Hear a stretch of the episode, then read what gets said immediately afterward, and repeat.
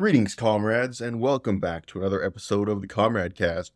And today I am late because I just have had an exhausting week. It's been an exhausting week down at the old Smile Factory. What I wanted to do was actually have the episode of the Comrade Cast be a live episode this week and kind of do a live covering of the debate, the Republican debate on Fox. Unfortunately, I just did not have the gas in the tank for that. But today, what I'm going to bring you is, in my opinion, something even greater. I watched that whole ridiculous debate, and I took the time to rank our competitors from worst to best. So we are going to go through a ranking of who did the worst and who did the best in this, uh, in what is, as of recording, last night's debate. So again, going to be a pretty chill, pretty laid back episode. And then we're going to end off talking a little bit about the Prigozhin explosion. First, we had his whole coup implosion, and then his whole aeroplane explosion. So we're going to talk. So we're going to be talking a little bit about that at the end of the episode. Maybe I'll be able to finagle it as our feel good story, although I don't necessarily feel that good about it. But I kind of like the dark humor aspect of that. Without further ado, I do want to jump right into it, and we will get into the infallible tier maker. Although, as you can see, I have named these tiers myself, and as mentioned, we will be going from worst to best. This will be in a ranked order. One of, again, one of the big things I always dislike about tier lists is when people will just put in whatever willy nilly order that they want. It's got to be in a specific order. Please put it in a specific order for the love of Christ when you're making your tier list. Just put it from worst to best. That's all you got to do. So that is what we will do. Um, and it doesn't have Donald Trump here. And I wish I could add more icons. And I really do like these kind of like stylized icons they have for every one of the candidates. However, we will still be rating Donald Trump.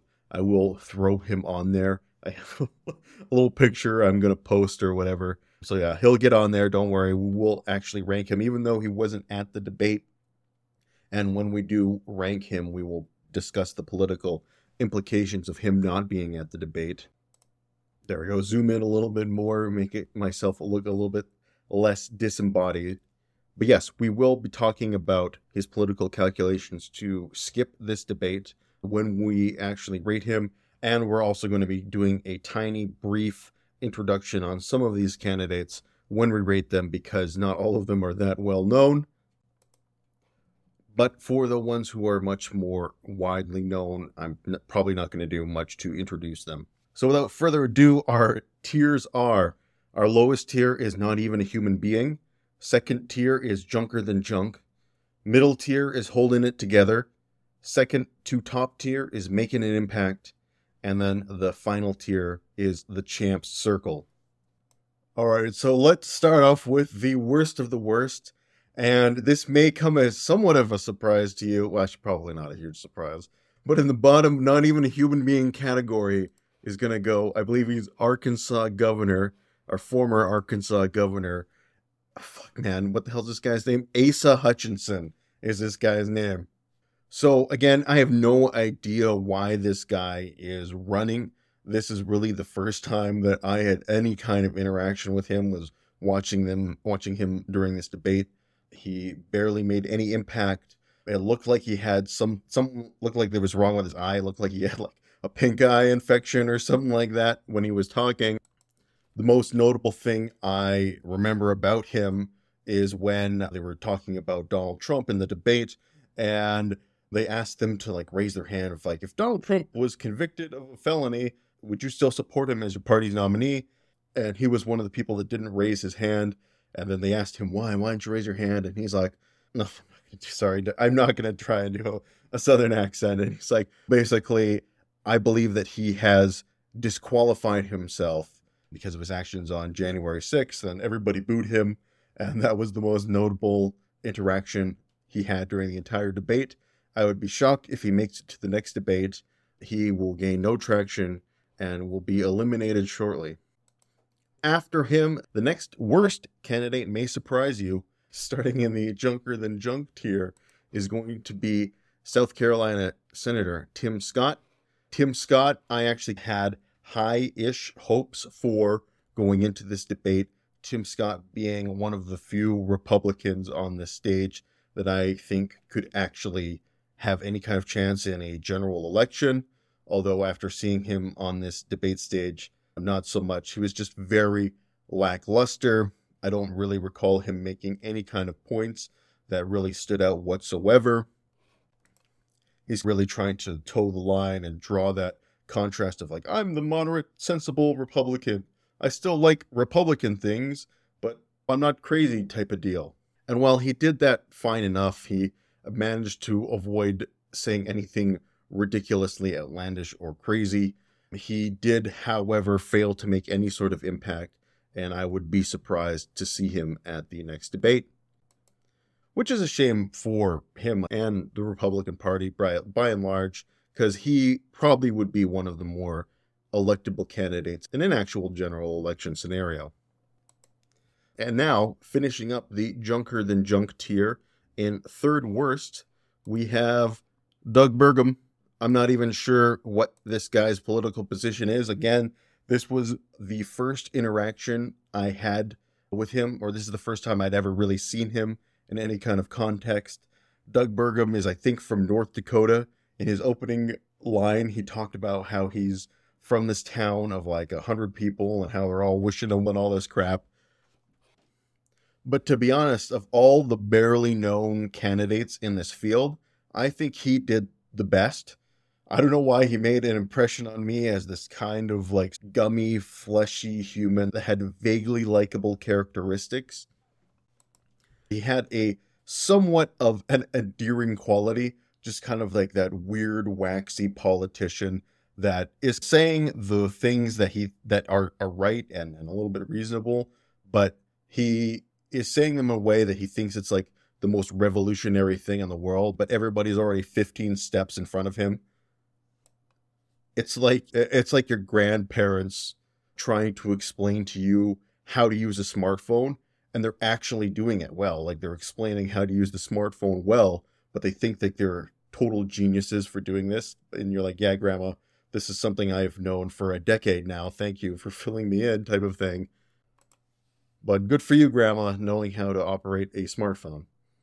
So, just so you guys understand, one of the ways that I'm framing this is that every candidate essentially has different goals, and where they are appearing on this tier list is how much they accomplish those goals.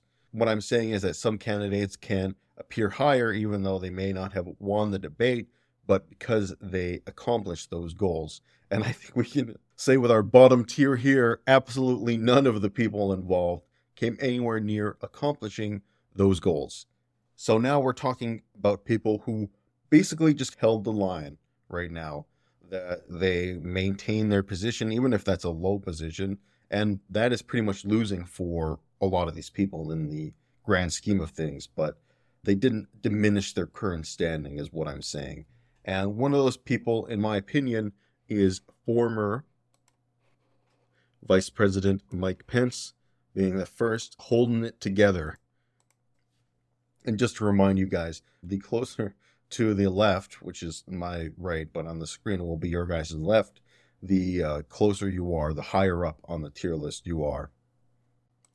One of the things that I did differently this time when it comes to watching these type of de- type of debates is that usually I will watch them and then I will go and see what people are saying and then watch some after after debate commentary and some clips and that sort of thing. And then I'll start to reflect on my own feelings and opinions on the debate. This time I've did, done it differently. I saw everybody else's commentary and then watched the debate myself. And then just after watching the debate, I'm filming this episode for you guys. And one of the things I saw in a lot of the commentary after this debate was that Mike Pence was one of the big losers I don't think that he was a big loser.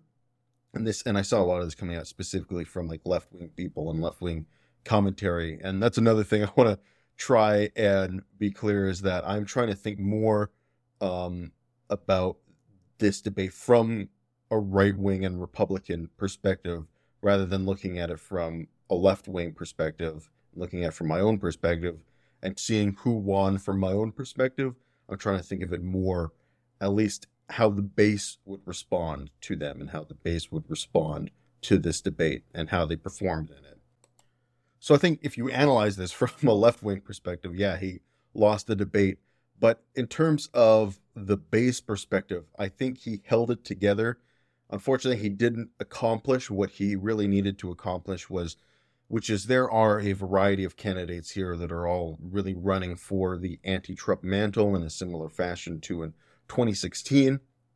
And Pence is one of the people who is trying to absorb and hold on to that anti-Trump mantle.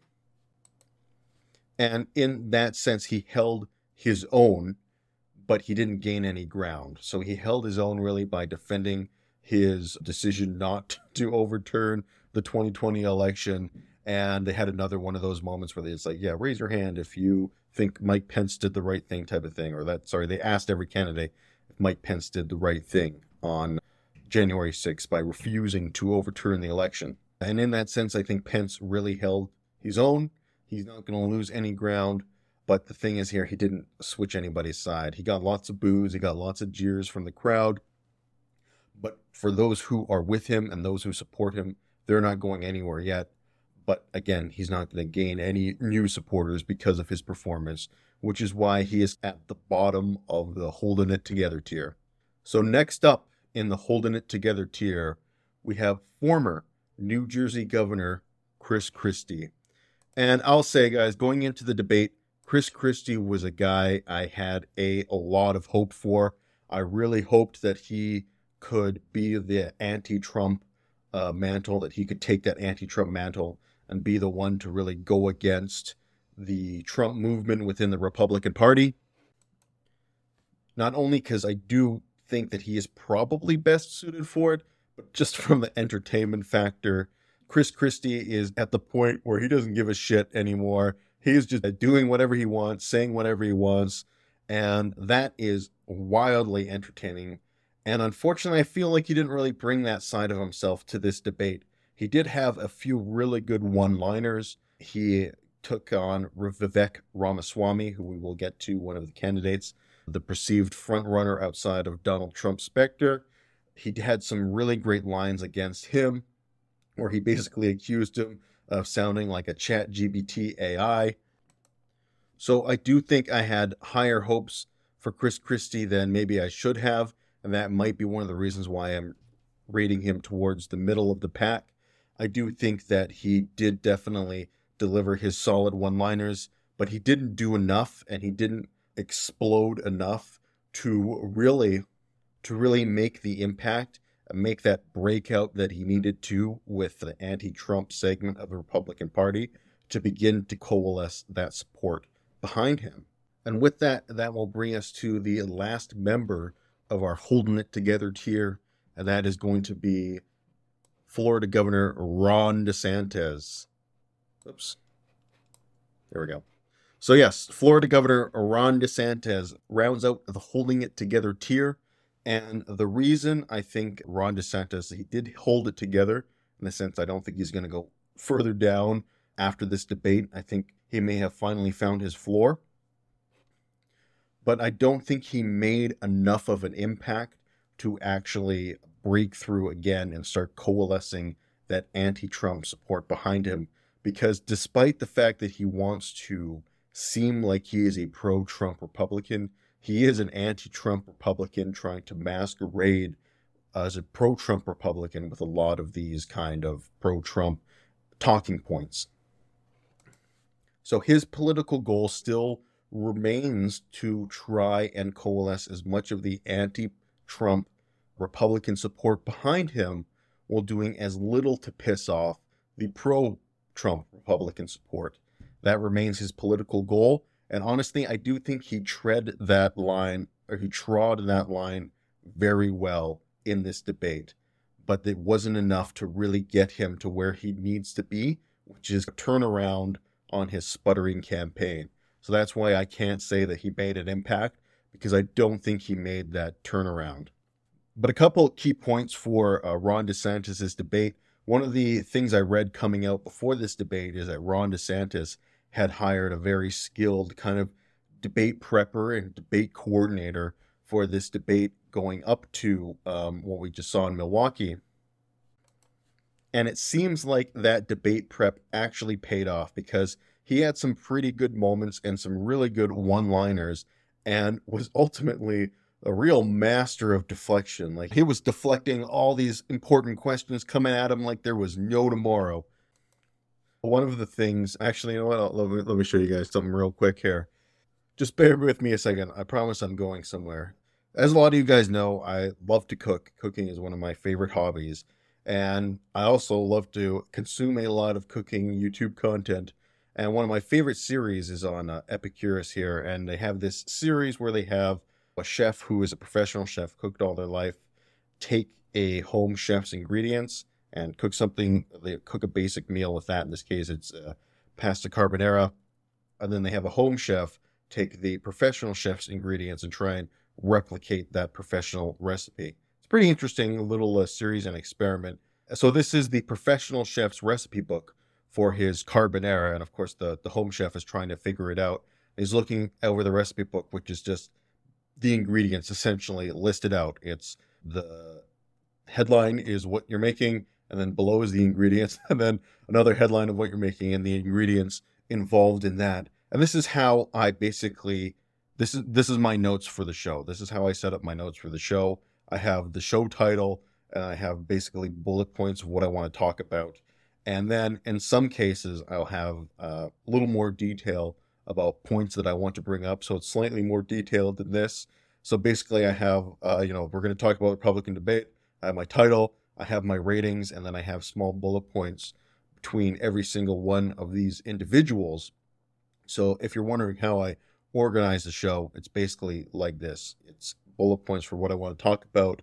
But in terms of the actual substance and how much I'm going to put in it and the amount I'm going to speak about it, all of that is really left up to my interpretation as the show continues. Anyway, I bring this up because for my notes for Ron DeSantis, I put that debate prep paid off, uh, great deflection, bad for America.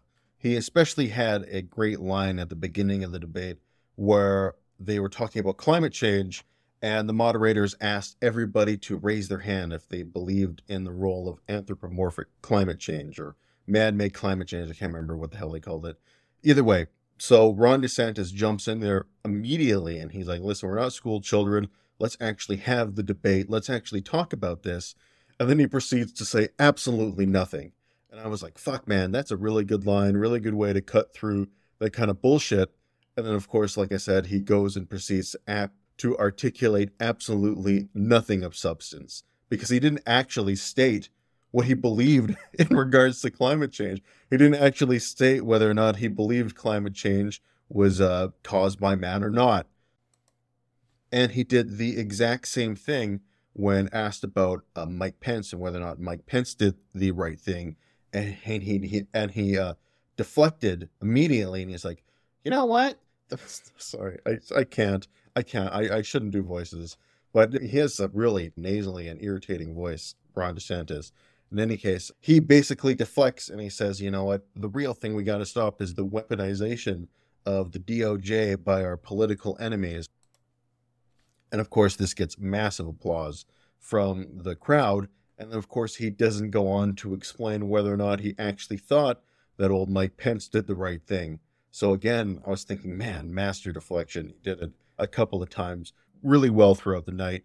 And unfortunately, now we don't know his actual stance on climate change or if he thinks that Mike Pence did the right thing. We don't know those things, but he deflected from them expertly.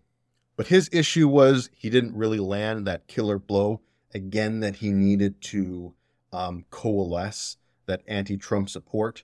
And that was the big thing from this debate. Con- considering that Trump isn't in the actual debate, considering that Trump isn't in the actual debate, the majority of these people are vying for that anti-Trump mantle, and I don't think any of them were able to really strike that killer blow and become that anti-Trump avatar. In fact, I think that the waters are actually murkier than they were before, and we'll get into that. But speaking of Trump, I am going to have him open up the next tier here in our Making an Impact tier. So you might be wondering what I am going to do, given the fact that there's no picture of Donald Trump here. What am I going to do to represent him? I will show you exactly what I'm going to do. I'm going to draw him in. All right, there he is.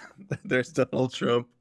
You can see the monstrosity that I have birthed that I've birthed forth into the world. So here we have Donald Trump making an impact, able to make an impact without even appearing at the debate, and to talk about why I think it's obviously the politically smart thing to do not to appear at this debate. There's no question it's a bitch move. You should go to all the debates. You should debate your actual ideas in a public forum in front of everybody. This is obviously something you should do if you actually believe what you believe and if you are as confident in your ideas and yourself as you say you are. And of course, he relentlessly hammered Biden for not having the full suite of debates.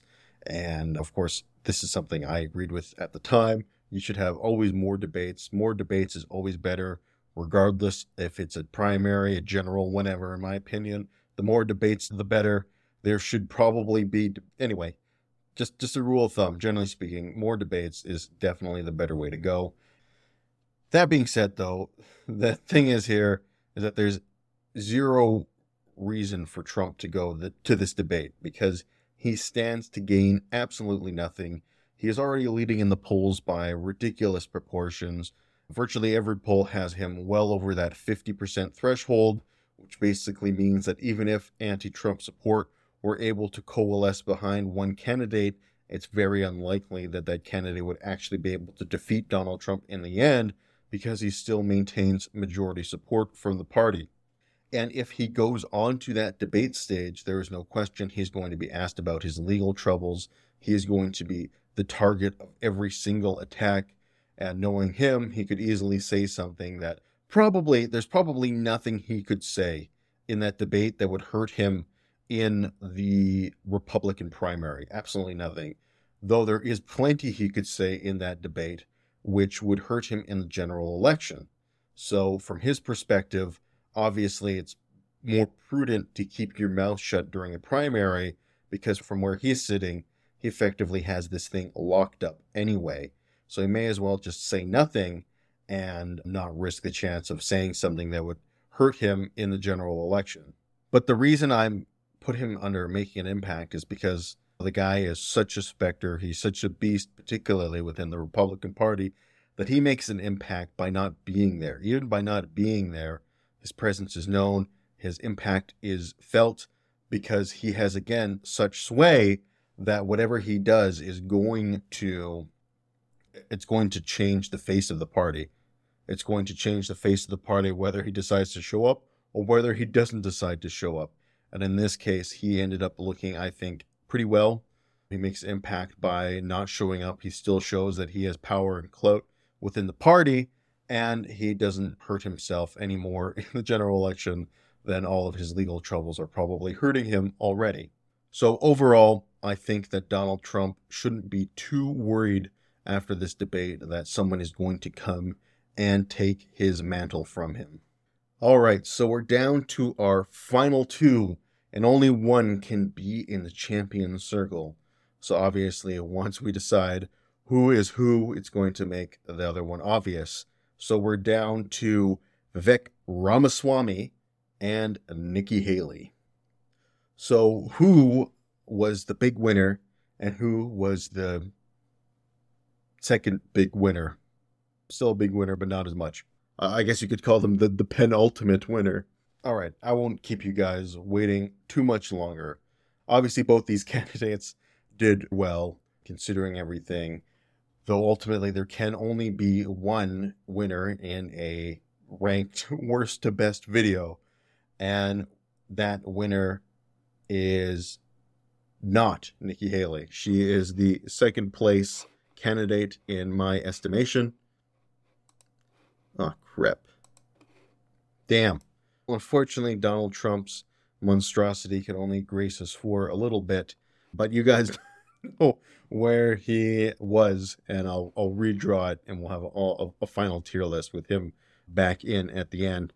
Either case, you guys know where he was, and then after him is going to be South Carolina Governor and former UN Ambassador Nikki Haley, who, again, this is coming from a lot of left wing commentary. I see in a lot of left wing commentary nail her as the winner of this debate. From like a left wing perspective, she is the winner of the debate because I think she came off in terms of wanting to inherit that anti-Trump mantle, not the winner and not the front runner, but a very very strong contender for this anti-Trump mantle. I think she came on and she articulated herself very well. It's clear that this is not her first rodeo. She's been in several debates at several points in her life.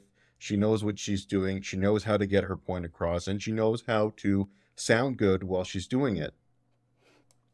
She's very good at walking that fine line of still being inviting and articulate in her speech, while also being an authoritative source and coming off as a person of import and that someone you should take seriously. And she did it very well last night. I think she should be very happy with her performance. The only thing she didn't really do, again, is strike those killing blows. Again, she came out and she articulated herself very well on a variety of issues from uh, abortion to war in Ukraine to how to handle events on January 6th. She, I think, again, articulated herself well on all those points. The only thing is, and the reason I can't give her that winner spot is because I don't think she ultimately accomplished what she needed to do. What she did definitely do was make an impact and stave herself off from elimination. I think she's going to see um, a bump from this debate. I think people are going to give her a second look. Ultimately, though, I don't think she is going to be the nominee. I think if she were the nominee, she could give Joe Biden a definite run for his money. But that being said, I, I don't think she'll get past the primary. And unfortunately, she didn't perform well enough to become that anti Trump mantle. All that she did was perform well enough to put herself again in that pack. So, of course, that leaves the winner of the debate and the best performer in the debate, in my opinion, none other than entrepreneur, businessman, not a political figure before, our boy, Vivek Ramaswamy. Sorry, I, I just had to do that. His name is so unbelievably fun to say. So, my boy Vivek wins the debate. Vivek, the swam dog, as I call him, and his friends call him, or even in this case, he's the swam dog millionaire. Me and the swam dog go way, way back. Years, years back just so you know, I've I've never interacted with Vivek Ramaswamy in my life. Just I want to make it clear, definitely don't agree with his policies, don't agree with his politics, but it, when it came to this debate, he did exactly what he needed to do and accomplished his goals. So for the Swam Dog, his big goal here is basically to one make as big an impact as he can and I think he definitely did that.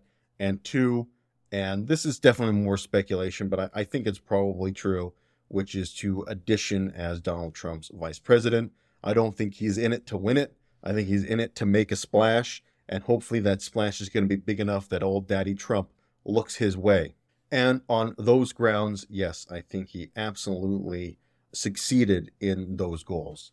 So he basically set himself up during this debate as the contrast to all the other plastic politicians in a very similar way to what Donald Trump did in 2016. He's trying to set himself up as like the next Donald Trump without all the kind of baggage, right? He has this, uh, so he claims this kind of like rags to riches story where he experienced the American dream and started a whole bunch of businesses and got really wealthy. So he's trying to say, I'm the new flavor of Trump. I'm the next flavor once you guys are done with this guy, you guys can come and get a taste of me. And oh boy, you're going to like it. And in that sense, I definitely think he set himself up well. He also set himself up well to be liked within the Republican base, but not so much in the general election base. And this is part of the reason why I think he won the debate. And I'm looking at this from the perspective of a Republican base voter or someone in the Republican ba- base and not Nikki Haley, I think he won because he accomplished making this impact with the right wing base. And while I do think Nikki Haley had a better technical debate performance, it's not necessarily what these debates are about anymore. Everyone's trying to accomplish their own goals, and some of them have higher bars to achieve than others. Anyway, sorry I got derailed there. As I was saying, he really stood out probably amongst the Republican base by A, framing himself as that I'm not a super PAC puppet, I'm my own man, I can say what I want. B, by coming out and saying that he thinks that climate change is a hoax. This is why he was the only one who came out and actually said that straight up on the stage. So obviously drawing himself contrast there. And then, of course, C, refusing to attack Donald Trump, and propping him up at any point that he could. And I almost forgot D, he was the only one out there that said he wasn't going to increase funding for Ukraine. And that is going to draw him a lot of support with a very uh, specific sub base and subset of the Republican Party. There is a pretty large base within the kind of Republican movement that believes that we should cease funding to Ukraine because Russia's really the good guy, not President Zelensky. President Zelensky is the bad guy. We're supporting the wrong side in this war because Russia is the real defender of Western civilization and, and, and so on and so forth. I don't want to get into the whole debate that, that and the whole train of logic that they have. And this is a feeling mostly, I would say, on, on the fringe of the right wing. And it's true, there is definitely a tanky fringe on the left that is still to this day supportive of Russia for some unknown reason, despite the fact that Russia is pretty much a fascist dictatorship at this point. But those people do definitely exist on the left. However, I would say that they don't nearly have the amount of political sway in the discourse that the pro Russian camp does within right wing discourse. So, anyway, that also endeared him, I think, to a very a very vocal subset of the Republican base. And all of those together, he definitely came out and he drew the contrast that I think he was intending to and wanted to. And I definitely think he's going to shoot up in the polls. In fact, he might even overtake Ron DeSantis. I'm not sure. I'm not I'm not willing to make that bold of an assumption yet, but he I think definitely solidified himself as the third place choice in this race and maybe even the second place choice. All right, so there you have it, our final tier list for the first Republican debate with a new Donald Trump uh, drawn back in there get a more accurate accurate reflection of where everybody is. Overall, though, my thoughts coming out of this debate was it really revealed a very fundamentally divided party.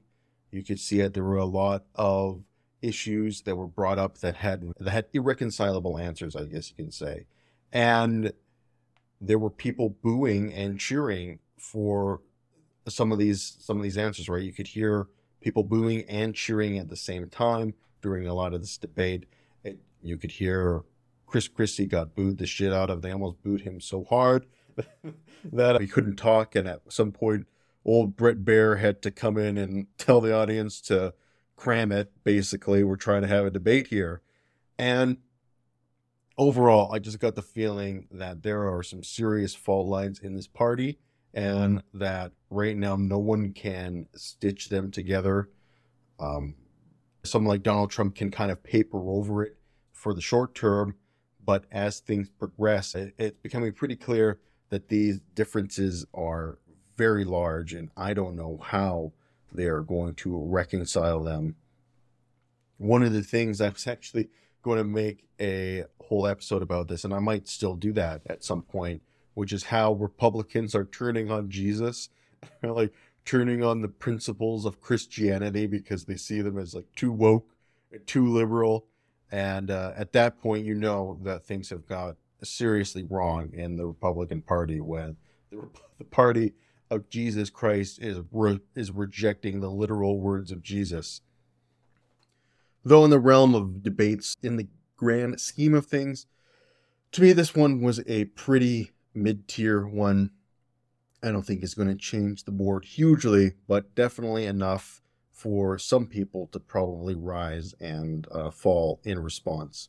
So now moving on to the end of the segment. I'm not going to call this our feel good story as quality dark humor as that might be. We have the Prigozhin explosion. Of course, we had his his coup, which I called at the time the Prigozhin implosion. I'm so happy. now I can square the circle with the Prigozhin explosion.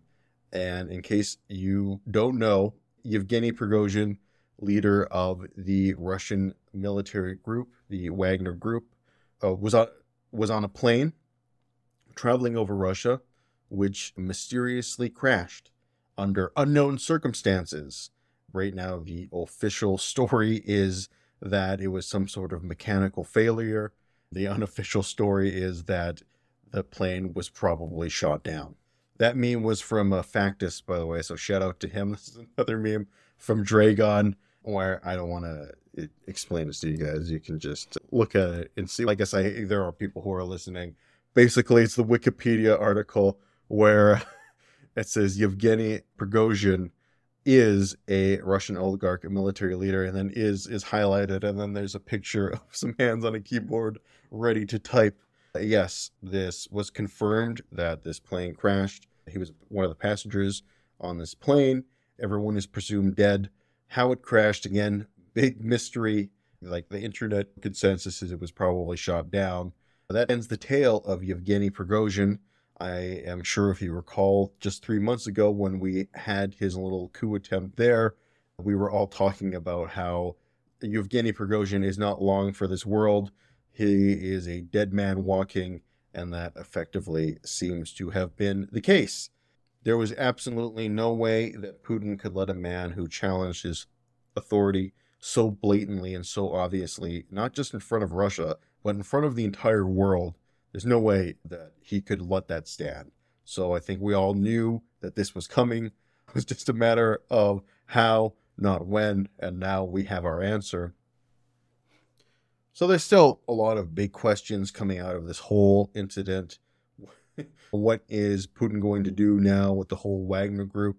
Right now, apparently they're being led by like a council of commanders, though I can't imagine that many of those commanders will still be alive for much longer either. So we have this tweet here. Apparently, an evacuation of Russian PMC fighters has begun from Belarus to Russia. An, uh, an IL 76 aircraft landed in Belarus, and apparently evacuated them to Russia. I think we all know what this means. They were summarily evacuated to a gulag where they will remain there for the rest of their lives. Then moving forward, and this is actually from an Australian, this is from ABC News, Australian Broadcasting Corporation.